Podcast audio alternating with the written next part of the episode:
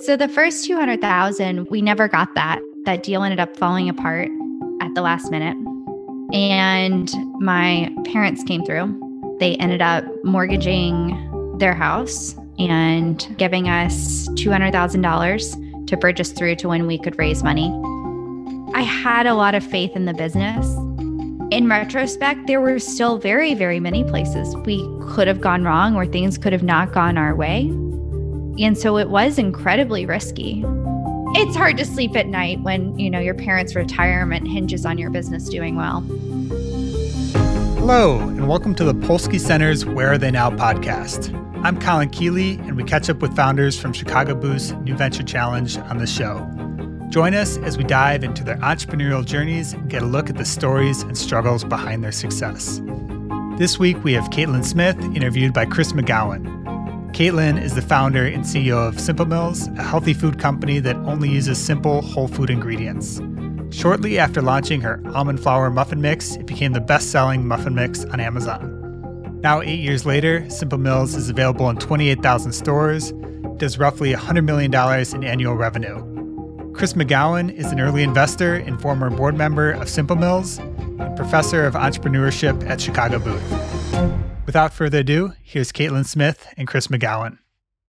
Good afternoon, everybody. I'm Chris McGowan, and it is my great pleasure today to be coming to you with this podcast interviewing Katlin Smith, the founder and CEO and visionary behind Simple Mills. Thank you. Excited to be here. All right. So actually, Katlin, I want to do I want to do one uh, quick thing for a second. You know, I had such a good time getting to know you, being an observer on your board, and Simple Mills was just very good to me. I don't, I don't know if I've ever showed you this or not, but um, I'm sitting here in my home office. Okay. And no one on the podcast can actually see this. But if I was to zoom out for a second, I have painted my walls Simple Mills yellow. Goodness, that is incredible. I love that. I, I thought you that. would like that. Also, good to know that we have extra office space for when we need it. That's right. Bet you didn't know it came with that liability. That's right. I'll, I'll, be your satellite office on the uh, on the north side in, in Wrigleyville here. So Excellent. Excellent. uh, there we go. There we go. Great. So, Katlin, can you tell us a little bit about how Simple Mills came to be? Yeah. So, I started Simple Mills probably about nine years ago now uh, after cleaning up my diet, taking out a lot of the processed food, a lot of the sugar. And at the time when I when I cleaned up my diet, really just everything changed. And I was really surprised by what a huge difference our food makes on our bodies. Like I'd grown up thinking like, oh, it affects your your waistline, it affects diabetes, but I didn't think it could affect just your entire body and how you feel on a daily basis. And I really looked around at our food system and said, this is not ideal. And there are a lot of people who are uh, really not getting to live their lives to the fullest as a result of the decisions that we've made with our food system and i started brainstorming how how do i change this? How do i help be a part of the solution? And i thought about many different things. I even thought about getting my master's in public health. And ultimately i landed on this idea of starting a natural food company that instead of using a bunch of carbs and sugar uh, made things out of nutrient dense whole food ingredients, all things that we know we should be eating. So we started out in almond flour baking mixes, you know, just very short, sweet, simple ingredient deck. Uh, we later went into into almond flour crackers. We now have these organic seed crackers.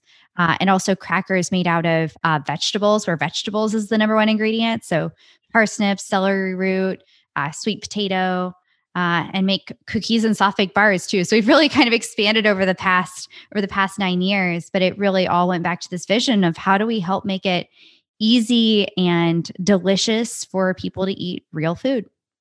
That's great. And you fell back a little bit on some of the things that you studied uh, in undergrad, didn't you?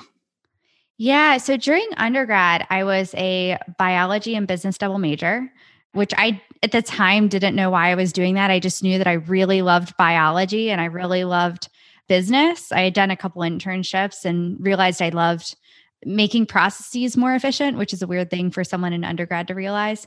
Uh, but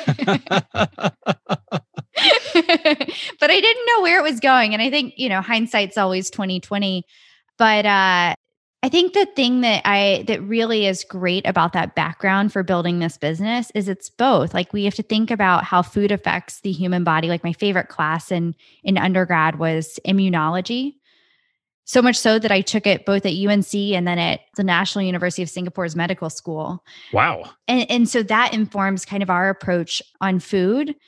And then also the business component, equally important as the CEO of a fast growing company. Hmm. Excellent. Excellent. It's funny. I, I, I wonder if having these interests and passions that that trace back well before the founding of the company had an influence on you.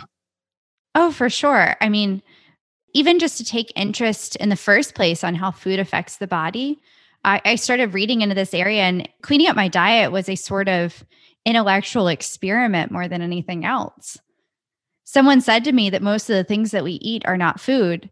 And it was just this perplexing idea to me. Uh, that that makes no sense. Huh. Uh,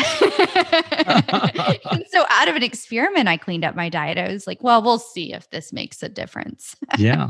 Did did you have anyone that was helping you during that that journey of discovery? Anyone that was influencing you or yeah, I, one of my friends had gone paleo and had just really seen the positive effects that it had made on his diet and his friend's diet. So I decided to give it a try. Excellent. That's great. So at some point, you decided you've done this research, you've had a meaningful impact on your own health, and you said, I should create a company around this. I mean, what what was that decision like? Because it, it it's a leap, right? From from just cleaning up your own three meals a day to saying, I'm going to do this for others. In retrospect, it was something that I couldn't start fast enough. And it really centered on this I have to help further what people are eating and what that does for their bodies. And so it weirdly wasn't that much of a question once I came up with it. Like I remember thinking that if I lost all my money working on this idea, it would still be worth the effort. Wow. Wow. And and give, give us the context. So take us from graduating from UNC to actually starting the company. You you had you had some decisions to make and and and at least one job in between there, didn't you? Yeah. So graduating from UNC, I went to go work for Deloitte as a management consultant. Uh, so I worked in a whole bunch of different industries and a bunch of different types of projects, which I really liked. I'm I'm an explorer. Like I like many different things and I'm curious about many different things. So really enjoyed trying out different industries. And it was while I was at Deloitte that I decided to clean up my diet. I mean, I'd been on the road, I'd been working really long hours and really wasn't feeling my best and so it was it was definitely a part of the decision to clean up my diet and it was also while I was at Deloitte that I started experimenting with different recipes and seeing if I could make this company work. Initially, I started thinking about building maybe it's a meal kit company or something that really just facilitates healthier eating. Like maybe it's a sauce that you put on salmon and it's easier to cook salmon, for hmm. example. Mm, yeah. For some people, salmon's easy. Not not for me. salmon is not that easy to make, and a lot of people don't know how to cook. It, the really interesting thing is during COVID, one of the most popular phone calls that McCormick has received is, "What is a teaspoon?" You're kidding. Which is awesome, by the way, because it means a lot of people are learning to cook. But I think that that helps ground you in understanding where a lot of people start. And that's a barrier to people eating well. And so, how do you enable people eating well? So, one of the ideas was a sauce, another one was maybe a bread mix. And that got me going down this route of okay, what if I made like a focaccia bread mix? Or what if I made a muffin mix that made it really easy to make breakfast? And I started thinking about what could I make it out of and thought about maybe maybe almond flour. There's a lot of brands using almond flour in many different types of products today, but no one was using almond flour back then. It was really a new ingredient. We I also started thinking about like, okay, how do you find sweeteners that don't have a huge glycemic impact? Which had me investigating coconut sugar, uh, which likewise wasn't even sold in grocery stores at that point. So were you going to like obscure suppliers then for these early ingredients? Yeah, exactly. And, and, and, so I just started making muffin mixes really out of this. I, I realized that that could be a good place to start and one that was, I think I had the ability to create myself. As I was developing the recipes, I decided to call up my local Whole Foods to understand what the process is to get into stores. I really didn't know much about this space. I had maybe one friend who was working in another natural food company. And so he had a few ideas for me, but I really didn't know much of anything at all in this space. So I called up my Whole Food store and asked them. And to my surprise, the buyer answered the phone.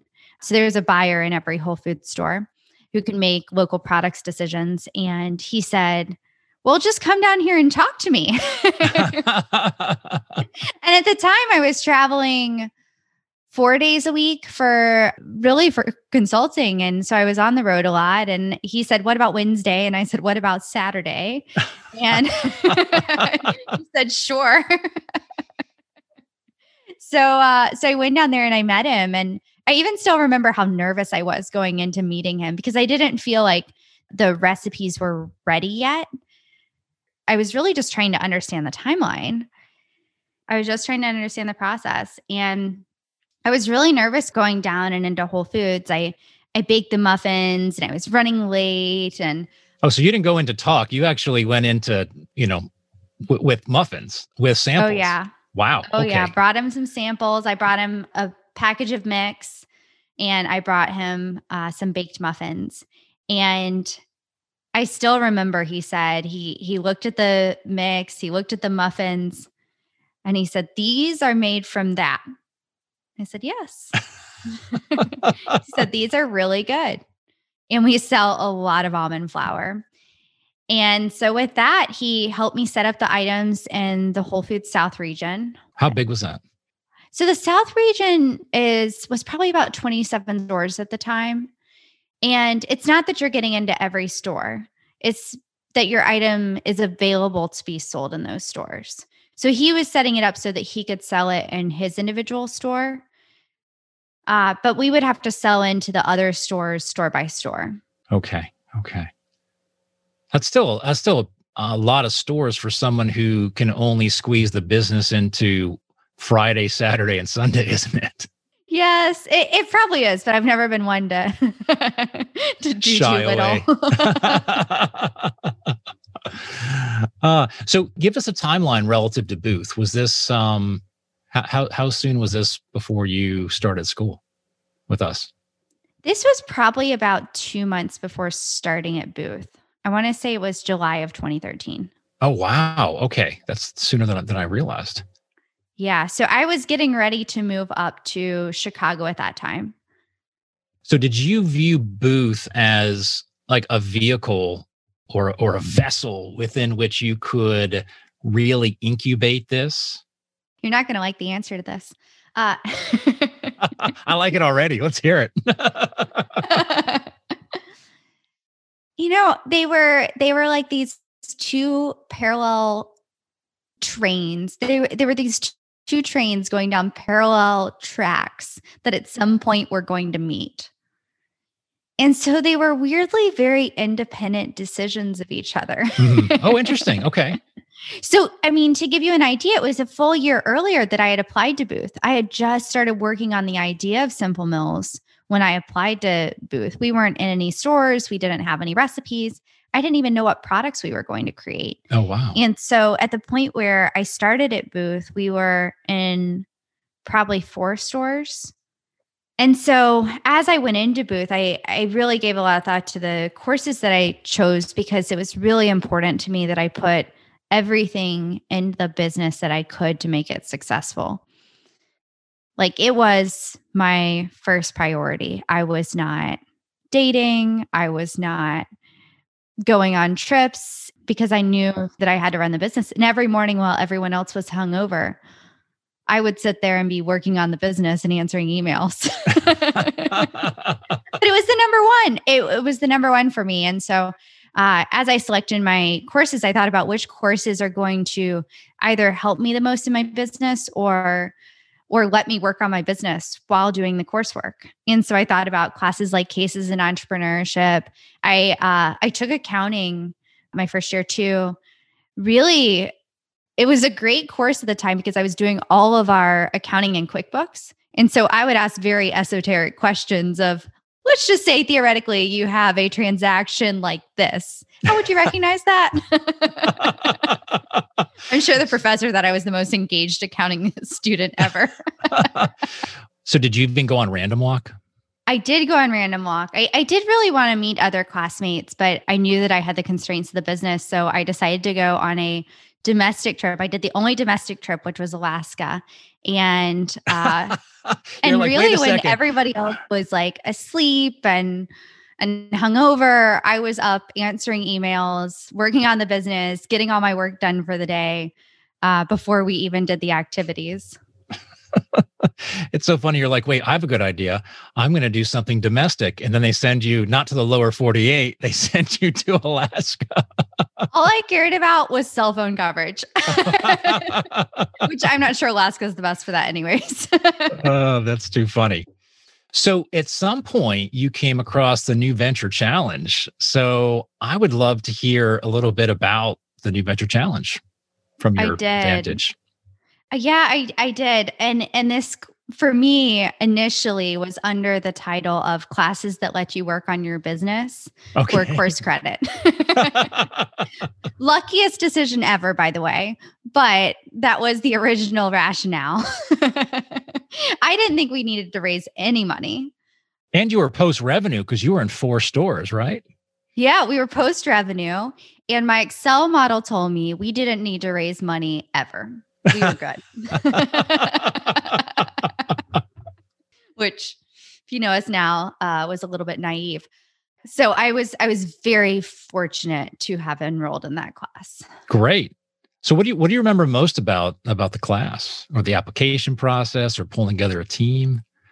Yeah, I think there's a few things. I think there was that first moment when I thought about raising money. So, over the course of NVC, maybe in the first month, I decided, okay, maybe we need $200,000, but that's all the money we'll ever need. Mm. And so I had started to raise it from a a family friend and while we were while we were going through this process we as a, a team and with the NVC advisors, we started taking a look at the long-term P&L of the company. And I, I still remember it was Waverly Deutsch who, who basically looked at our, our plan and said, have you ever seen a large CPG's P&L? Which I had not looked at, which I probably should have. Uh, but she in particular pointed at the marketing line item Oh, and okay. for us, I mean, we we were in four stores when we came into booth. At this point, we're probably in maybe if I had to guess 30 stores. So we're still not a huge brand, but everything that we're doing directly impacts the bottom line or top line. Like we're not spending extraneous money on anything. Uh, pretty much everything is going into into production or packaging or a trade show was really the largest marketing expense we had. And, and her point is that these are marketing intensive business models.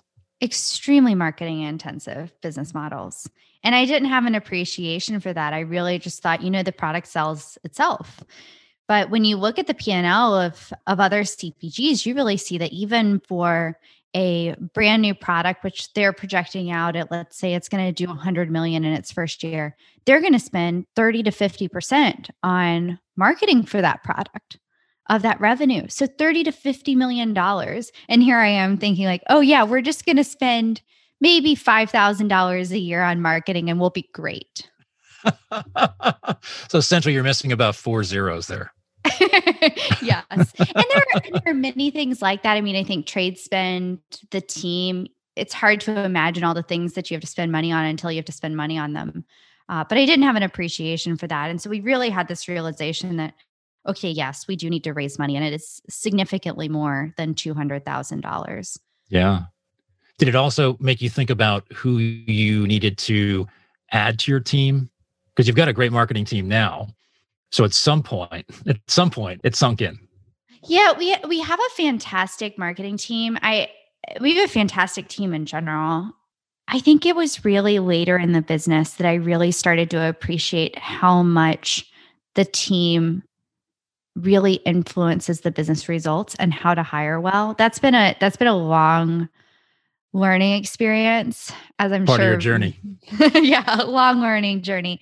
Uh, when i first started hiring people i like to believe the best in people. And because of that i would just see people's strengths. And i didn't do a great job of comparing that against what the business needed. And i also really took people at their word for saying like i'm good at this and so in my mind therefore you're good at it versus really testing each of those things throughout the interview process. So we've evolved our interview process a lot over the years. And I think I've gotten a lot better at, at pulling that apart. I think the other thing too about hiring is realizing that the what someone has done is just as important as the how. Mm, got it. So, understanding how people operate on a day to day basis and how they collaborate with other people really makes a difference inside a inside especially a small organization. Right. So how they get the best out of others, how they kind of force multiply out of outside of just themselves, perhaps build a culture. So I think that the what people have done and what people do in their jobs is just as important as they how they get it done. And so now as I'm interviewing and and considering talent for our team, I I look for a number of a number of traits uh, or skills that they've learned that are not so much like, oh, I know how to do journal entries, for example, for accounting. Uh, but instead, it's things like, okay, professional maturity, ability to deal with ambiguity in a high growth organization, critical thinking, ability to question why we're doing things the way that we're doing them, uh, or think through what might make sense and how to reprioritize. The ability to have hard conversations and to take feedback well. I think about curiosity and being interested in, in investigating other places, other things, uh, passion for the business. We we don't hire people who aren't passionate about our mission and the impact that we're having. Uh, so all of those things I don't I didn't know to look for when I was first hiring.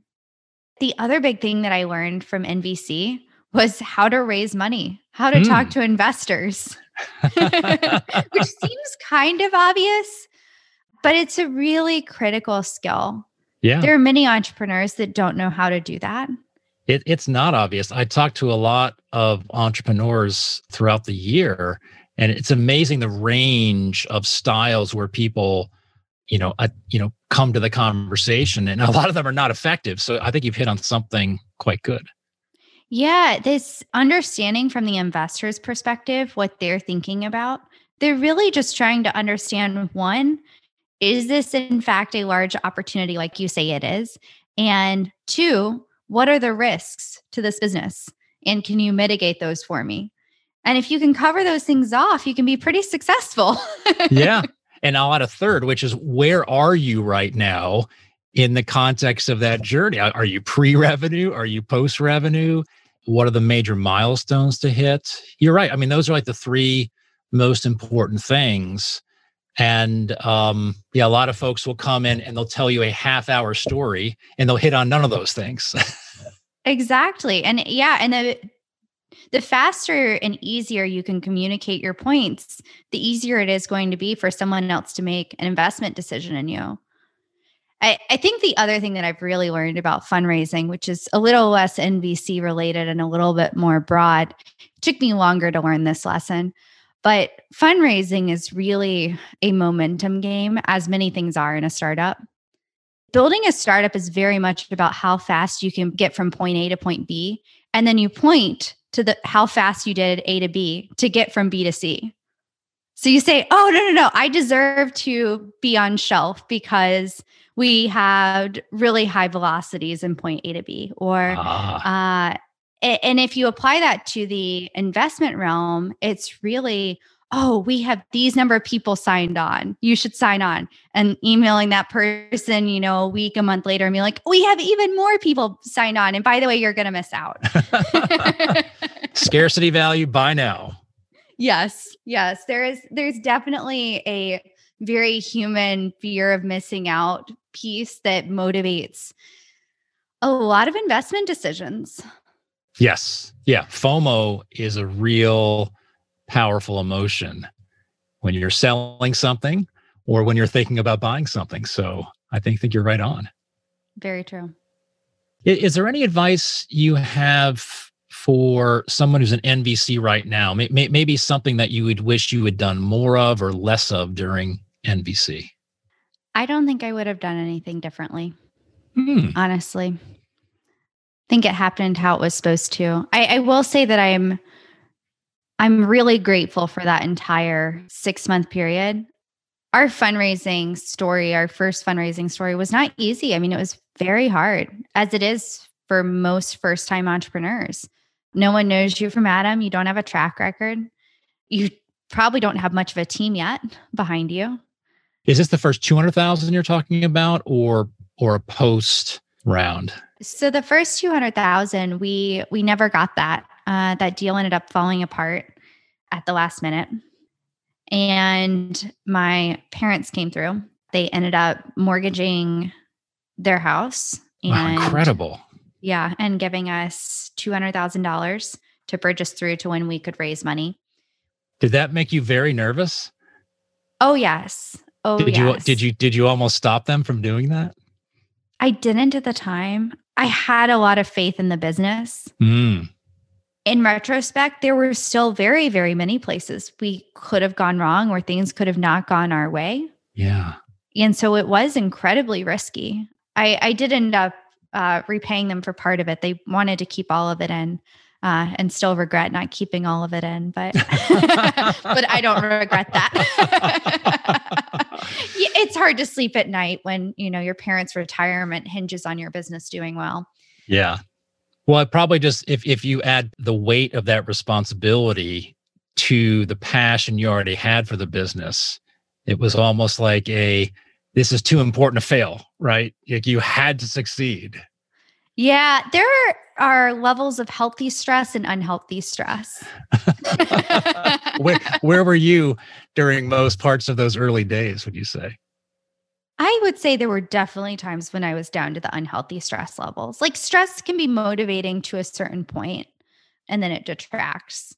So our first fundraising round was we closed in July of 2014, uh, which was uh, shortly after the New Venture Challenge ended.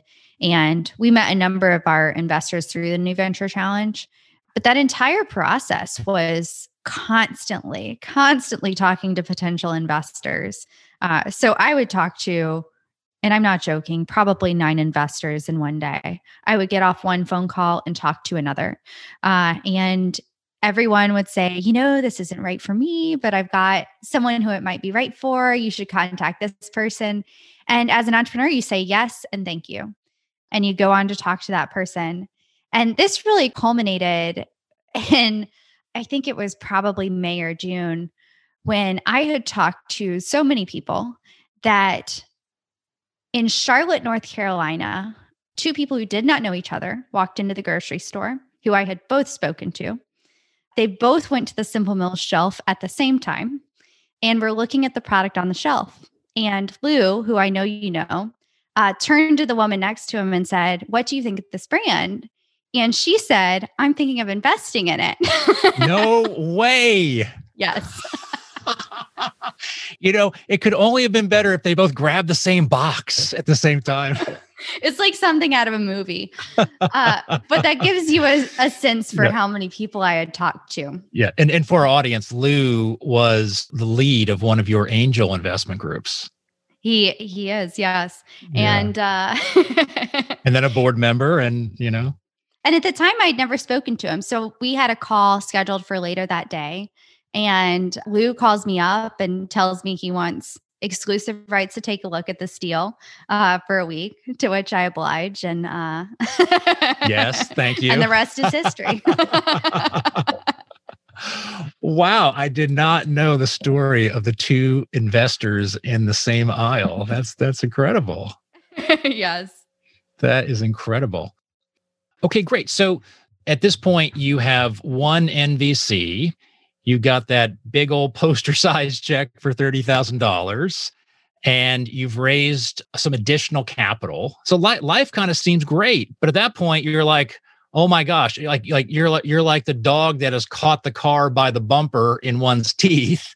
And what do you do next? I mean, you then have to lead this organization. Like what were some of those leadership challenges right after that? That visual is great, by the way uh, because I think that's exactly how it was. I hired some of our first team members, which were kind of junior and scrappy and helping me figure things out at the same time.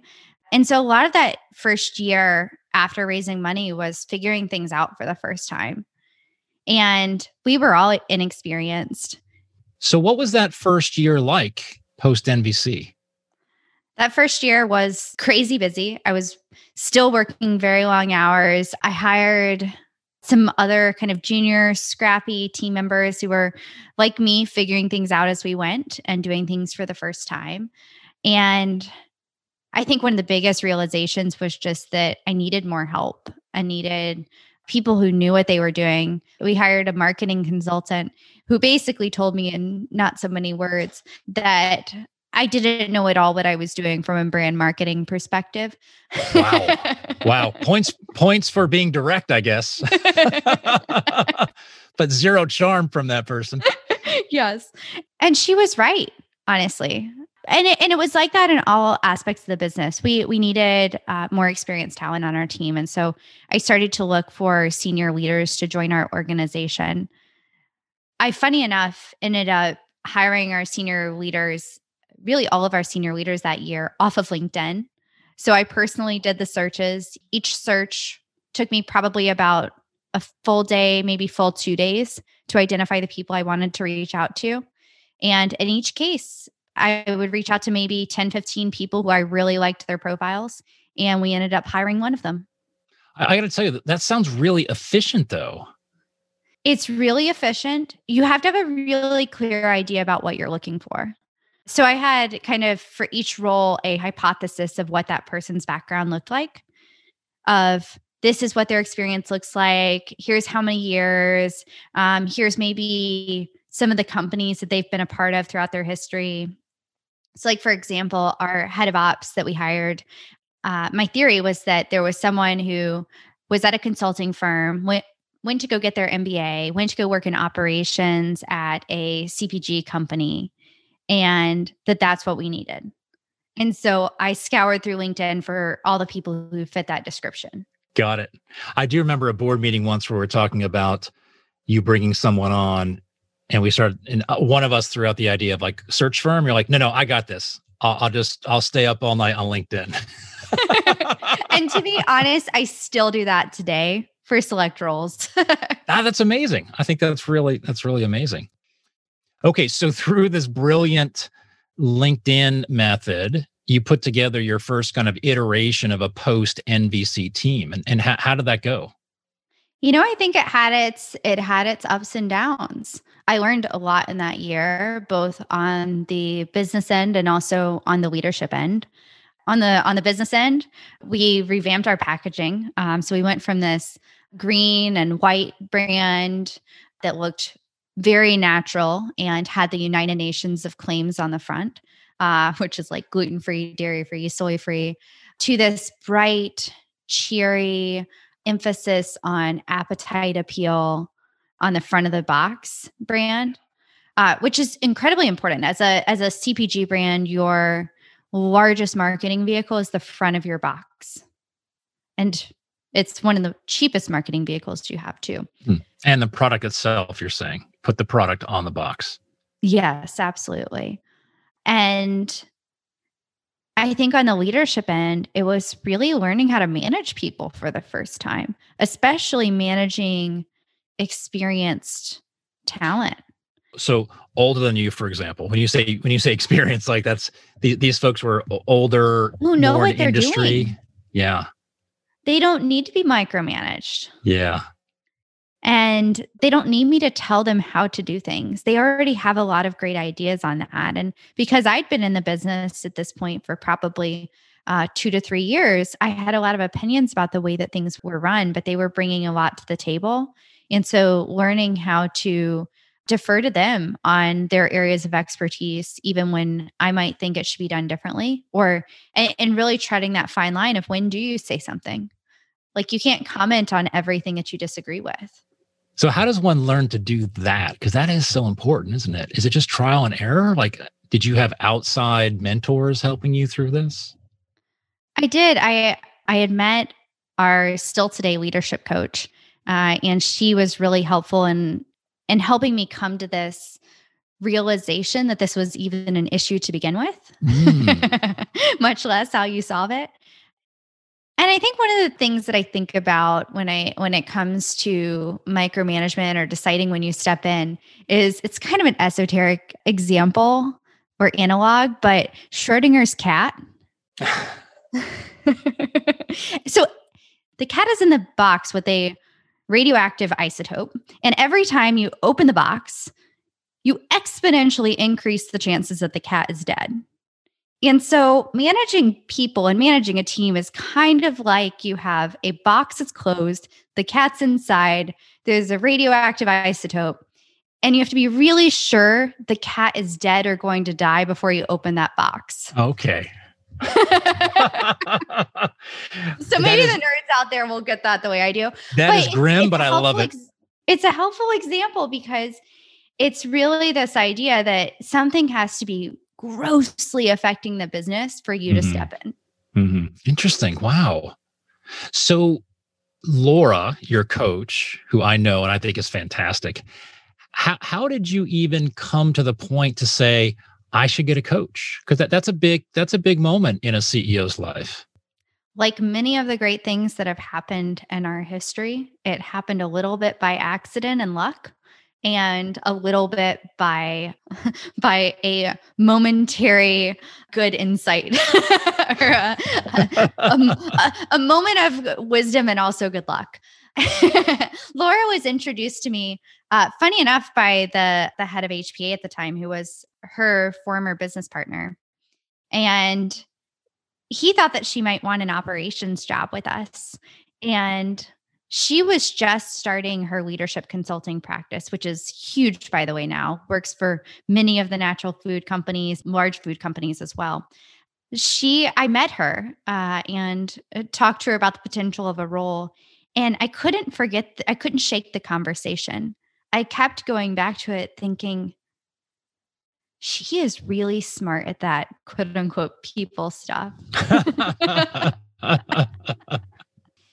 and I remember sitting on an airplane and thinking, maybe I'll just try it out and see if she and I can work together and see what that looks like.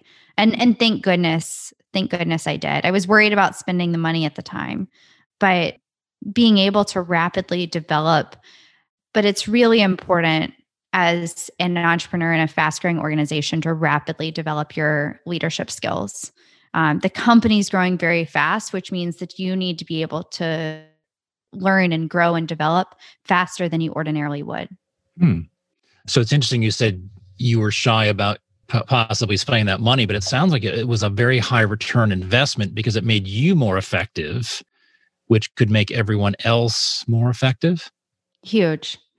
Yeah. Huge. And are, you- are you still working uh, today with her? Yeah, we still work together today. She works with our leaders and um, and provides training and and leadership development to our team. That's amazing. So, should every CEO have a coach? I highly recommend it.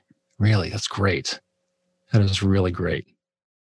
Okay. So, your coach has really helped you and your team be more effective.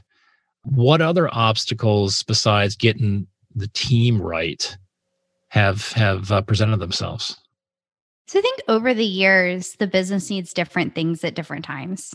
So the demands of you as the leader when the organization is three people is different from when it's 10 people versus when it's 30 people versus when it's 100 people. These your your threes and your rule of threes and tens you were saying before, right?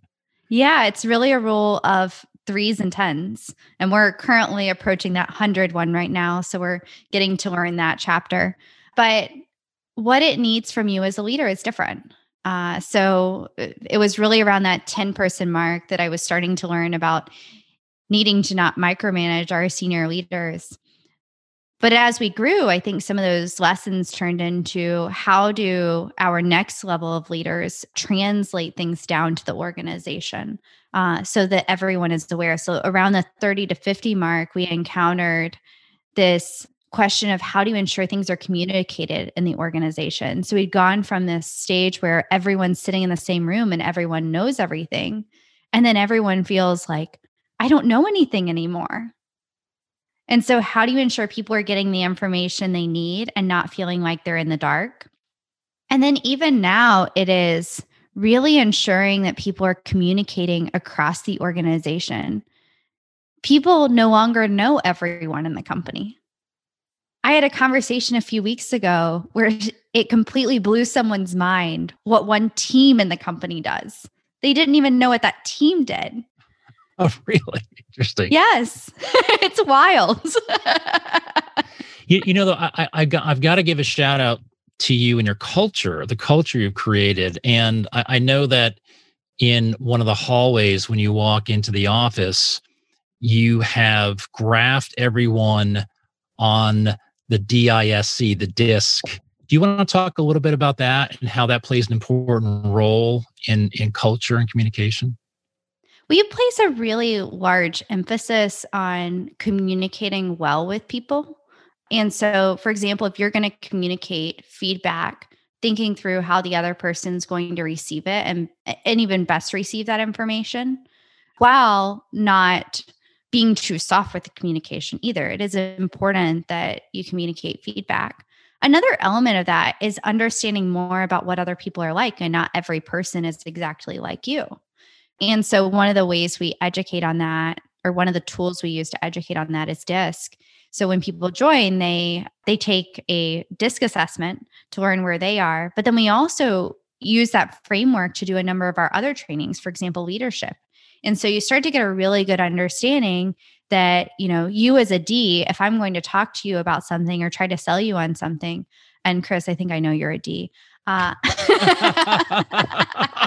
I'm a D too. You're among friends. Uh, my my my college buddies are laughing at that quote. You know I'm a D.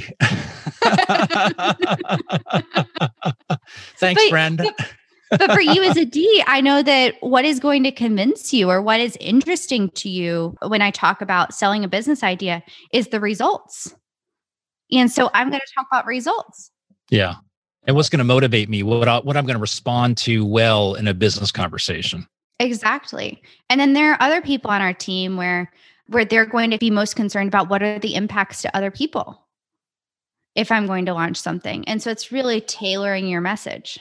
So, can you just round out uh, again what those letters stand for? D I S C.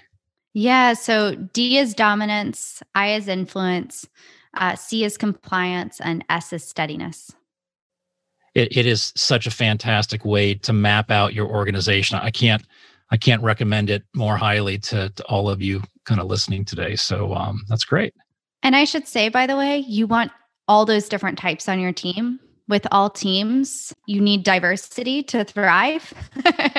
we actually encountered this part early on where we mapped everyone and there was no one in the steadiness category. And and did you use that then to recruit someone? We we have recruited more people in that category.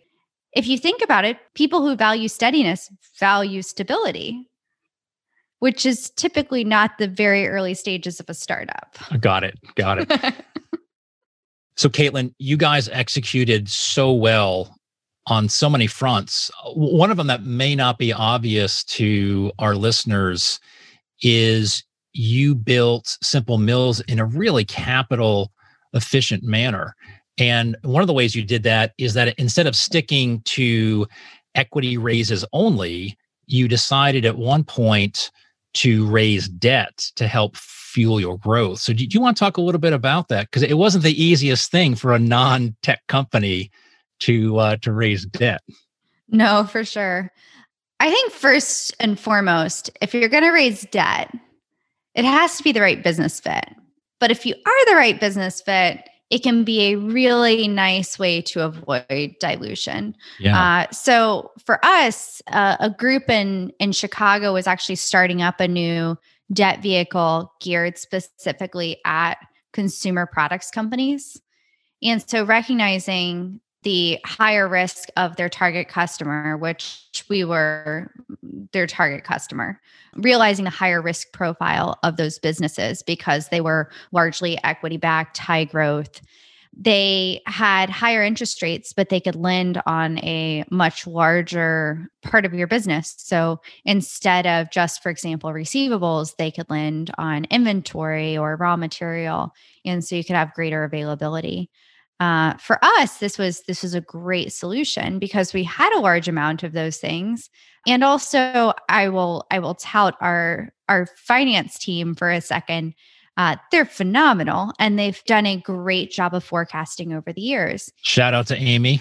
Yes, shout out to Amy. And so we had a fair amount of confidence in our forecast. And so it takes both having the things that you can lend against that are worth something and at the same time having a good amount of confidence in it because you're going to have to sign up for uh, for covenants to say this is what we as a business are going to do. And if you violate those covenants, there are repercussions for them, unlike in a equity deal or most equity deals. Right.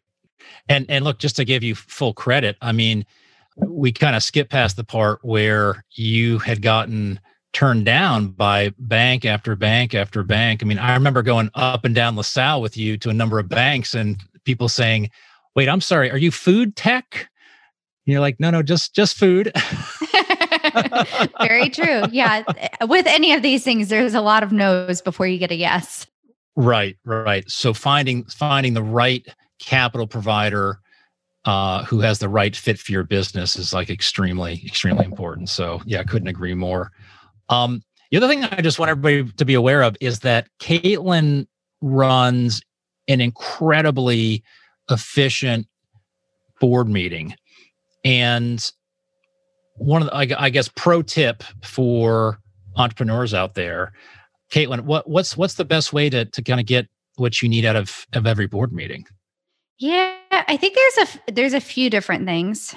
The first, I mean, we we were kind of inclined to put together well organized board meetings because a lot of us were ex consultants, which teach you how to do really nice decks.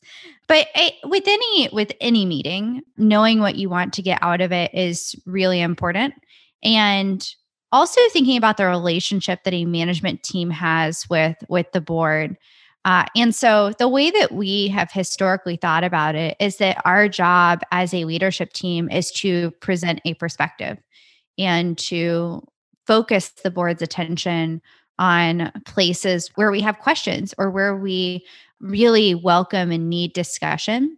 And so, where those things are, we we try to really call it out in the deck and otherwise say this is what we intend on doing if we have a really solid perspective because that can be really helpful to the board.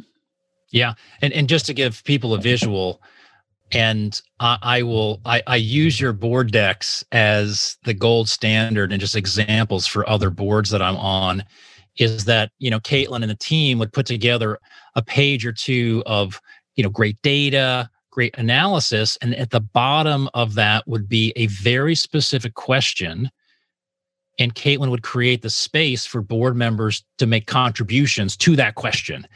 And uh, I think the average board deck might have had, you know, four or five questions, and we deem the meeting a success if you had helpful input on those four or five, and you always did.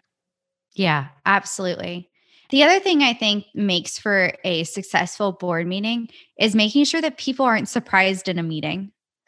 yes. Yes. and that's important across the board. I think when I first started running a company, I didn't have an appreciation for the importance of alignment. But if there are going to be things that rock the boat, whether with your board or with someone on your team, it's best to talk to them ahead of time and maybe not in a large format situation. Right.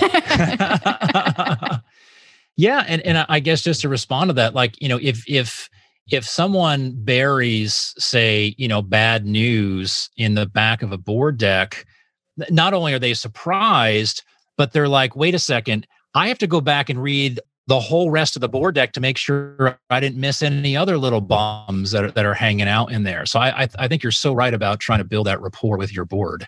That's great. It's it's it's it's a great point. So Katlin, you are one of the strongest leaders that I know, and I, I mean that earnestly. So so I'm wondering what what do you attribute that to? Multiple things.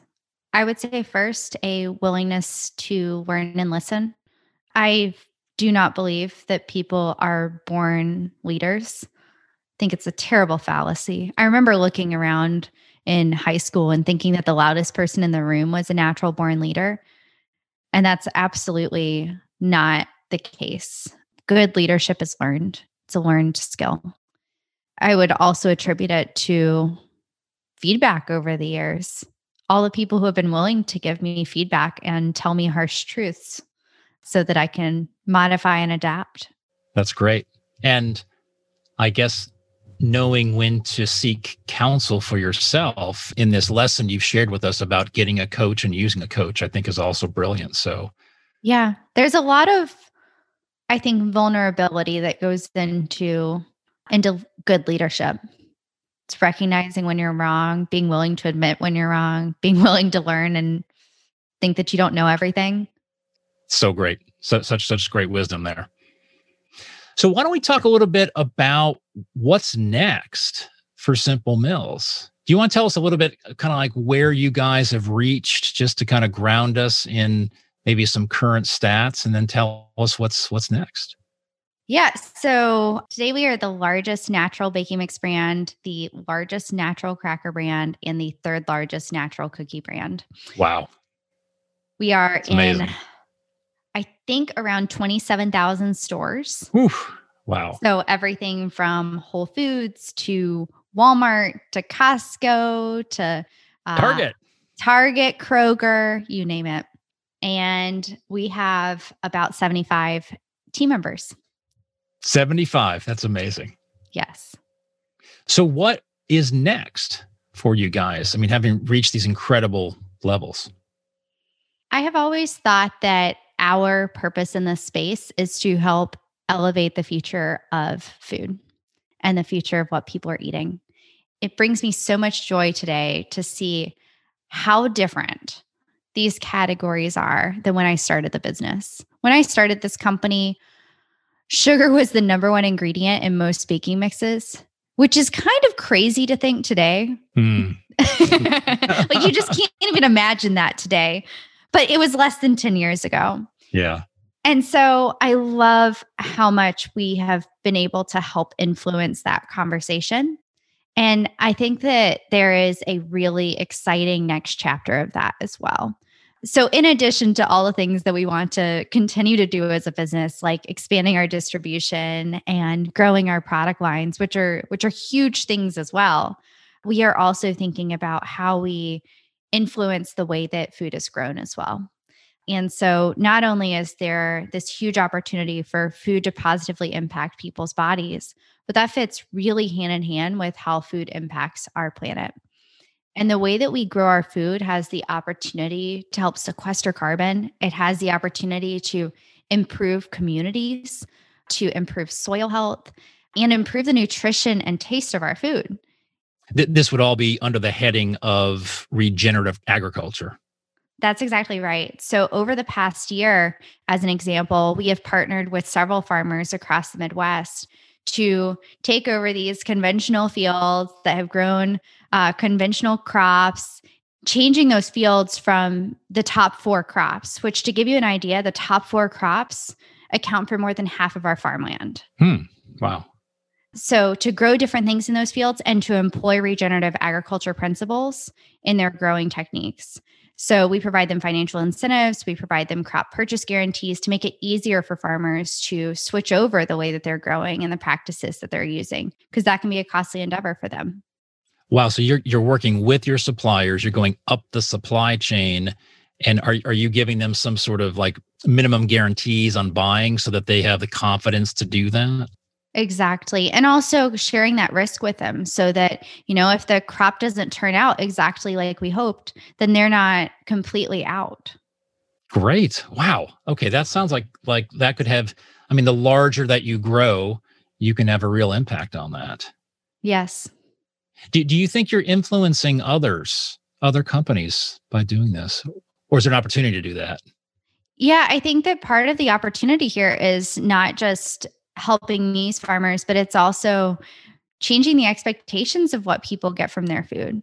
Of your food can be healthy for you, it can be something that nourishes your body, and it can also be something that positively impacts the planet, which is Great. pretty cool. Awesome. Katlin, so I really miss being in the boardroom with you. And, I miss it too, Chris, by the way. Oh, thank you. but what, one of the things that was just so amazing is that you literally got such superstars in the food sector to join your board at such an early stage for Simple Mills. Do you want to tell us a little bit about the folks that you had as independent board members, how you recruited them? Absolutely. I, I don't think there's any one way to recruit a board member.